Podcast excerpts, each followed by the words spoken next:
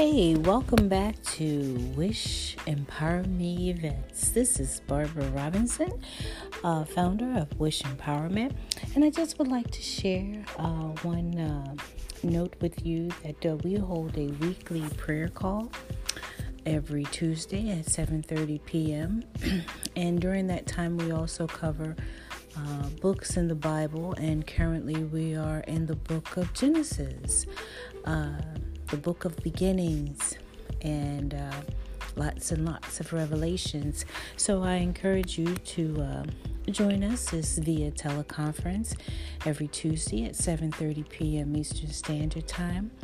You can dial in at 218-895-0608. Put in the code 4130 and you're connected. You are free to join anytime between 7:30 and 8:30 p.m. And be blessed. We look forward to having you.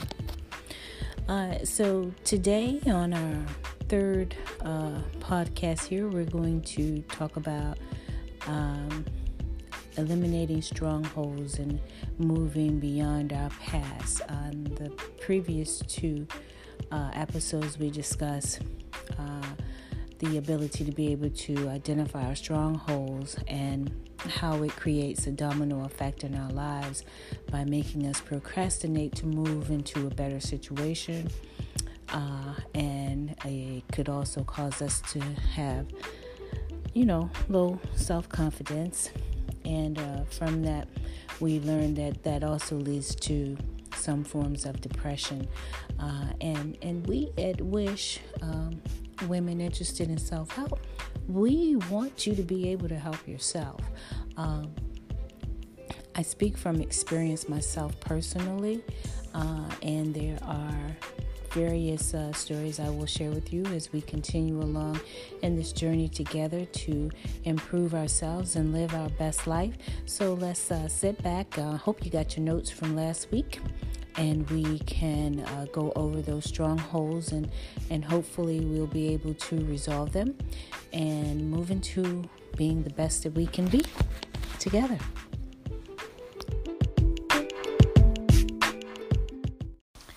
So welcome back to Wish Empower Me Events, Women Interested in Self-Help. I am Barbara Robinson, and in this episode we will be talking about communicating through it all. In the previous podcast, we talked about our strongholds and how they have an effect on us and how we behave and how we even carry ourselves, our thought processes. And we are in this whole segment, which is about moving beyond our past. And today, I just want to talk to you a little bit about, communicating and being able to be open with not just others, but with yourself. There's a saying, if you want to, you can. Do you believe that? I would ask you. And if so, what are you doing to make things happen? So if you want to, you can, goes the saying. But, many times in our cases, unfortunately, that's not always true. And that is because we need to have a willingness to do. But there could be persistent blockages, which, sometimes we seem like you can't get rid of, and you wonder, why is that? Well, a past that is too close to you is always hounding you, and that's one of those strongholds, and it makes it, very difficult, and you tend to be in a state of mourning, really. And you mourn a situation, or you mourn an event, or you mourn a person, or and that person could still be living. It doesn't necessarily mean mourning a deceased person, and it makes it very difficult to move on. But if we do not, then when the problems persist, and it seems like it cannot be solved, well, what happens is, it's not being solved because we're not taking action. And a lot of that action is totally up to you. It is totally up to you. And believe me, if you don't take action, you can't even blame anyone else. You have to blame yourself. So one step that we talked about in previous episodes was about being able to communicate and finding outlets that make you comfortable in communicating. So for instance, when you have a situation and you're suffering in silence, I encourage you to speak out, to share that with someone, whoever it is that you feel comfortable with, and will be a no judgment zone for you where you can just let it all out and be you and open about what you feel and what you've been struggling with. A lot of times we go around, we have all these things in our head, and there is no lack of imagination, I'm sure. But most of the time our problem is acting on it. And whether that's in a professional or financial or an emotional area, our lives tend to suffer from a lack of action. And that action takes a form of steps, such as being able to, after you think it, can you put it down on a piece of paper? That's why I asked you last week to write down what your strongholds are and what you feel you need to do to break those strongholds. And in writing them out, then the next step is to begin to act on them or communicate them and then act on them. So there's like a 4-step process there. And if you could do that, you will free yourself up to be able to accomplish more.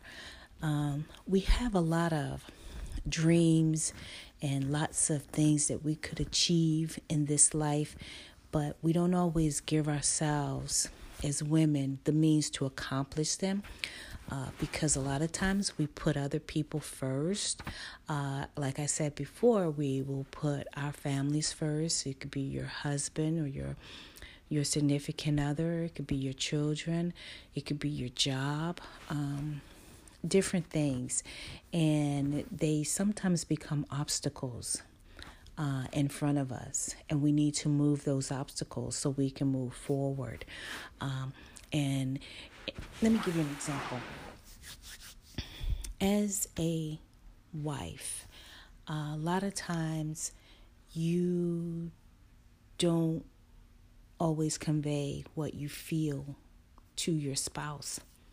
And why is that? Because you feel like you're hurting their feelings, or you could hurt their feelings, but aren't you hurting your own self in the process? Because you're not being open and telling people, communicating to them how you feel. So that's leaving some resentment. That could lead to some resentment at some point in time. And you don't want to do that. So you want to be able to communicate and let people know how you feel. Remember, I talked about the emotions, how some people can cry at the drop of a dime or are very emotional. And that emotion of crying allows other people, it evokes an emotion to them as well. And they feel most times some level of compassion, but communicating is very important. And instead of crying, how about you speak it out? How about you just say what you feel, and be strong enough to stand in those words, and let people know who you are and what you feel, and help you move to the next level in your journey. And another thing I like to talk about is most of us are positioned for success. Okay, I'm going to take that back. We're all positioned for success, and success is whatever you deem it to be. My sister once told me when I was about, maybe I was young, maybe about 14, 15 years old. And she once said to me, you can be whatever you want to be and you can be successful at whatever you want to be successful at. And back then I was like, well, what is success? And she said, whatever you want it to be, whatever you feel that you can accomplish and you get it accomplished, that's success. And so that stuck with me all these years, and that's what I live by. So whatever I set out to do and I get that thing accomplished, I am successful. So it doesn't matter how big or how small or how large your audience is or how small your audience is, or even if you have an audience at all, it doesn't really matter. It's what matters to you. So whatever your success is, what brings you joy, what fulfills your aspirations, that's what success is. And a lot of times we don't always communicate our successes, and we should. I was in a women's leadership seminar about 7 years ago, sponsored by Step In. And I heard one of the speakers, and they said, we as women don't applaud ourselves enough. And she was 100% correct. And she spoke about how we always use the term, particularly in the boardrooms, and I say boardroom at the workplace, where we tend to give our counterparts more accolades than ourselves, and we tend to group ourselves in with others. And she made a very valid point. She said, listen to men when they talk. When they talk and when they come up with an idea, or when they are communicating, they never say we. They always say I or me or my. They use the singular, where women, we tend to go we or us or ours. And that is so very true. And I feel, and you guys can think about this and share your thoughts, but I feel that that's something that comes from the way that we were brought up, because we were brought up to nurture. And we have to really break ourselves out of that. So when we're communicating, we can really say how I feel, what I want, you know? And it's not to be selfish. I mean, I've even read once, and I believe this, that we serve a selfish God, because he says, you should not worship anyone but me. And to some degree, that is being selfish, but that is being selfish so that you can feel the love and warmth that comes from loving yourself. Because listen, people, if you can't love yourself, there is no way you will be able to love anyone else. Despite what anybody says, you cannot do that, because we're born of a God who is selfish, but who is loving and who is really selfless in the process. So learn to love yourself, lady. All right. And we will continue this podcast next week. Thank you for listening, and you have a wonderful evening. This is Barbara Robinson from WIISH Empower Me Events.